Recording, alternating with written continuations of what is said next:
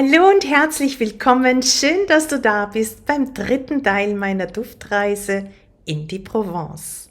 Die Lavendelernte. Die letzten Sonnenstrahlen tauchen die Welt vor uns in eine violette Farbmagie.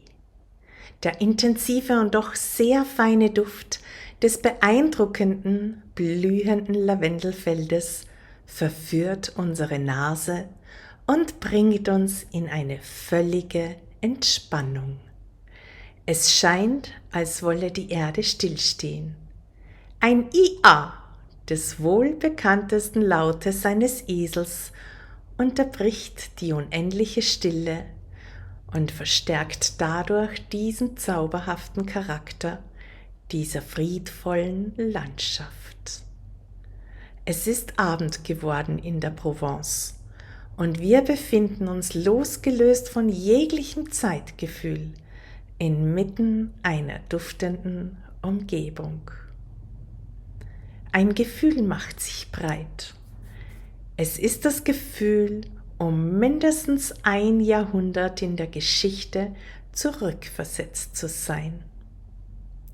Keine Hektik, kein Stress, einfach nichts deutet darauf hin, dass wir in einer schnelllebigen Zeit leben. Mit diesem Gefühl der meditativen Ruhe wird es verständlich, dass seit uralten Zeiten Lavendel mit Gelassenheit, Gnade, Heilung, innere Ruhe, Seelenfrieden und auch die Abwehr sowie der Schutz von Bösen in Verbindung gebracht wird. Wo finden wir diesen bezaubernden Platz in der Provence? Nach unseren wundervollen Erlebnissen in der Welthauptstadt des Parfums Grasse fahren wir durch die bezaubernde Landschaft der Provence weiter nach Westen. Wir genießen einen Zwischenstopp im kreuzenden Städtchen Salon de Provence. Die hohen sommerlichen Temperaturen nehmen wir kaum wahr. Brunnen und viele Bäume sind für diese feine Atmosphäre in der Stadt verantwortlich. Wir bummeln durch die Gassen von Salon und entdecken in vielen kleinen Geschäften der Altstadt duftende Seifen.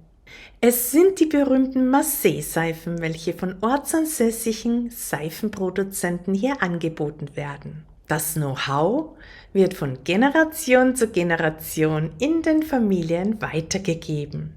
Neben einem außergewöhnlichen bewahrten historischen Erbe ist Salon de Provence vor allem bekannt wegen einer Person, die im 16. Jahrhundert in Salon lebte. Es ist der berühmte Arzt Michel de Nostradam, besser bekannt unter dem Namen Nostradamus. Hast du von ihm schon gehört? Ja? Nach einem feinen provinzialischen Lunch begeben wir uns auf die Spuren des Hirtenlebens. Die wunderschöne Route Sentier de la Pastorale zeichnet längst vergangene Zeiten, alte Bäume, mediterrane Flora und viele Steinmauern zieren diese Wege. Gemütlich fahren wir weiter in die Haute-Provence und erreichen am späten Nachmittag den Nationalpark Luberon, unser Reiseziel für die nächsten Tage. Die Gebirgslandschaft des Liberons ist nicht umsonst zum UNESCO-Biosphärenreservat erklärt. Sie ist geprägt von Eichenwäldern, Lavendelfeldern, Olivenhaine und Weinberge. Dörfer drohnen auf Felssporen und unterbrechen diese sonnenverwöhnte Landschaft. Es verspricht eine überraschende und vielfältige Entdeckungstour von Kulturerbe und Natur zu werden. Unglaubliche Farbtöne verzaubern die Landschaft. Wir sind fasziniert von den rot-goldenen Ockerfelsen, welche von der Abendsonne auch noch wunderschön beleuchtet werden. Beim Anblick der rot-goldenen Klippen werden bei mir Kindheitserinnerungen wachgerufen. Mein Vater verwendete in seinem Beruf als Künstler dieses Ocker für seine Grundierung bei der Polimentvergoldung. Ohne dieses Auftragen der Grundierung würde das Gold auf Holzschnittsarbeiten nicht haften bleiben. Ocker ist ein Gestein aus Brauneisenstein, Kalk, Quarz und Ton. Diese Tonerde bringt das Gold wunderschön zum Glänzen. Wir genießen dieses unglaubliche Farbenspiel der Ockerfelsen in der untergehenden Sonne. Wunderst du dich? Wollten wir nicht eigentlich der Lavendelernte beiwohnen? Ja, richtig. Wir sind angekommen und genießen die letzten Sonnenstrahlen über die Lavendelfelder am ersten Abend hier unterhalb des mittelalterlichen Städtchen Siemian-la-Rotonde. Diese angenehme, frische, balsamisch süße und krautige Lavendelduft erinnert hier in der abendlichen Wärme der Provence auch an eine warme, waldig-blumige Duftnote. Eine angenehme innere Ruhe breitet sich aus und wir lassen den Tag sanft ausklingen. Die Vorfreude ist groß. Heute wollen wir mehr über den Lavendel als Pflanze, die Ernte und seine Destillation hier in der Region erfahren. Dazu treffen wir Nicolas Landell und sein Team mitten in einem prachtvollen Lavendelfeld. Nicola erzählt uns mit voller Begeisterung alles rund um die Pflanze Lavendel und wie dieser die hiesige Landschaft und die Menschen prägt. Er lässt uns teilhaben an seinem gigantischen Know-how um den Anbau und die Gewinnung vom ätherischen Öl Lavendel und auch dessen Wirkungen. Am meisten beeindrucken mich die Gedanken, welche Niklas und sein Team sich über eine nachhaltige Zukunft machen. Sie widmen ein riesiges Feld der Forschung für die ansässigen Pflanzen, welchen sich hier natürlich aussehen dürfen und auch sollen, um weitere Erkenntnisse gewinnen zu können.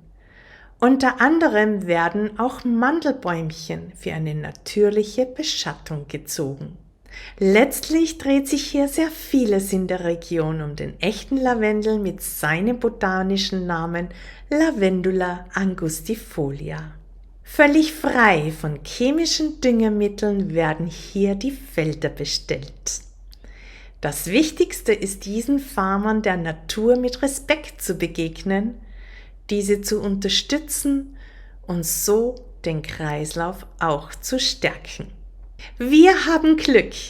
Die Lavendelernte hat noch nicht begonnen. In diesem Jahr ging der Lavendel später als üblich in die Blüte. Wir erfahren, dass am nächsten Tag die Lavendelernte beginnen soll. So genießen wir noch wundervolle Stunden inmitten blühender und duftender Lavendelfelder und beobachten das bunte Treiben von Bienen und Schmetterlingen um die intensiv duftenden Lavendelblüten. Die Erntezeit von Lavendel beträgt in etwa sechs Wochen.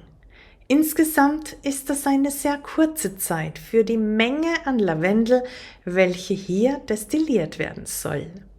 Aus diesem Grund wurden auch die Destillerien an die Menge der zu verarbeiteten Pflanzen angepasst. Wir besuchen nach einem Picknick am Rande der Lavendelfelder eine moderne Destillerie. Sie liegt an einem großen Bach. Nicola erklärt uns, dass eine gute Qualität des Wassers Voraussetzung für einen guten Destillationsprozess ist. Dieser Bach hier in den Bergen der Haute-Provence hat höchste Trinkwasserqualität und bietet somit die beste Voraussetzung für einen Standort einer Destillerie. In Ruhe können wir heute die frisch gewartete und für den Ansturm bereite Destille begutachten. Ich bin überrascht über die gigantische Größe. Nicola erzählt, warum die neue Destillerie hier so gebaut wurde.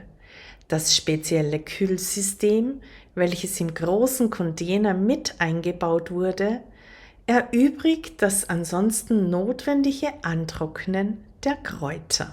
Zudem ist diese Form der Destillation sehr sanft und gewährleistet somit die höchste Qualität in der Produktion ätherischer Öle.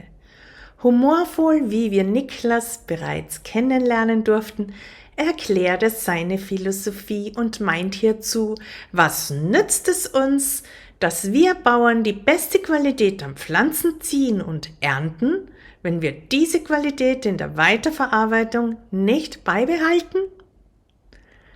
Diesen Denkanstoß dürfen wir gerne weiterdenken. Wie verarbeiten wir die höchste Qualität ätherischer Öle mit anderen Produkten weiter? Mich persönlich hat Nicola hiermit nochmals mehr inspiriert, Menschen diesen Denkanstoß in meinen Kursen und in meinem Umfeld auch weiterzugeben. Wir haben Zeit, uns in aller Ruhe umzusehen und bekommen alle offenen Fragen beantwortet. Nebenbei genießen wir einen wunderschönen Blick auf das kleine Bergdorf Sirmian La Rotonde. Die Vorfreude auf den nächsten Tag wächst, wenn wir die Destillerie in Aktion erleben dürfen. Doch zuvor besuchen wir das typische provinzialische Dorf mit seiner wunderschönen und zugleich eine der ältesten Burg der Provence. Wohin das Auge reicht, können wir von hier oben das violette Leuchten bewundern, das diese Landschaft in den Sommermonaten prägt. Der Wehrturm und andere Räume beherbergen eine Kunstausstellung von hiesigen Künstlern. In den beiden Renaissance-Sälen der Burganlage erfahren wir noch mehr über den Lavendel, die Seele der Provence. Die Burg dient heute als Labor und Sitz der größten Kooperation von Lavendel- und Lavandinbauern in Frankreich. Wir bummeln durch die Gassen des Dorfes immer weiter abwärts und genießen das Flair der alten Steinhäuser mit den vielen kleinen Gärten. Viele kleine Plätzchen laden zum Verweilen ein und bieten immer wieder einen fantastischen Blick ins Umland. Es duftet nach frischem Kaffee. Der Duft vermischt sich mit frischen Ölfarben. Es zieht uns förmlich ins Atelier von Mademoiselle Reff. Madame Perino Durabou lädt uns in ihr faszinierendes Reich ein und erzählt von ihrem Leben. Sie erwähnt die Boulangerie an der Straße mit ihren äußerst schmackhaften Mandelgebäckskreationen. Unter schattenspendenden Bäumen lassen wir uns diese schmecken, bevor wir durch die Lavendelfelder nun zur aktiven Destillerie wandern. Eine ohrenbetäubende Geräuschkulisse und ein intensives Dufterlebnis erwarten uns an der Destillerie. Vom Himmel fällt feiner Wasserdampf. Beim Blick nach oben spiegeln sich die Regenbogenfarben in der Luft. Wir sind sprachlos vor so viel Intensität. Sie prasseln auf unsere Sinne nur so ein. Es duftet nach Pizza. Das Destillationsverfahren ist in vollem Gang. Es erinnert mich an eine Dampflokomotive.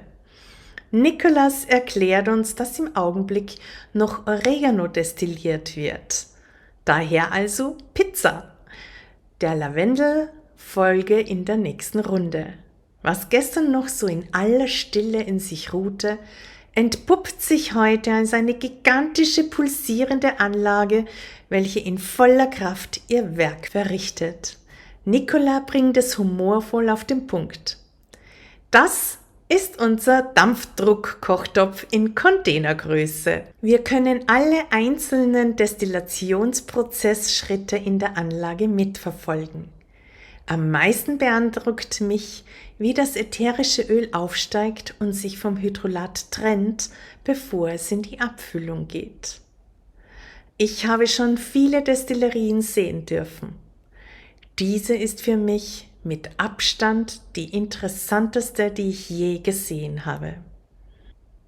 Mein Name ist Barbara Tausch und ich freue mich, wenn du mich auf der Duftreise in die Provence weiter begleitest. Dem nächsten Teil gilt das Hauptaugenmerk des wilden Berglavenzels.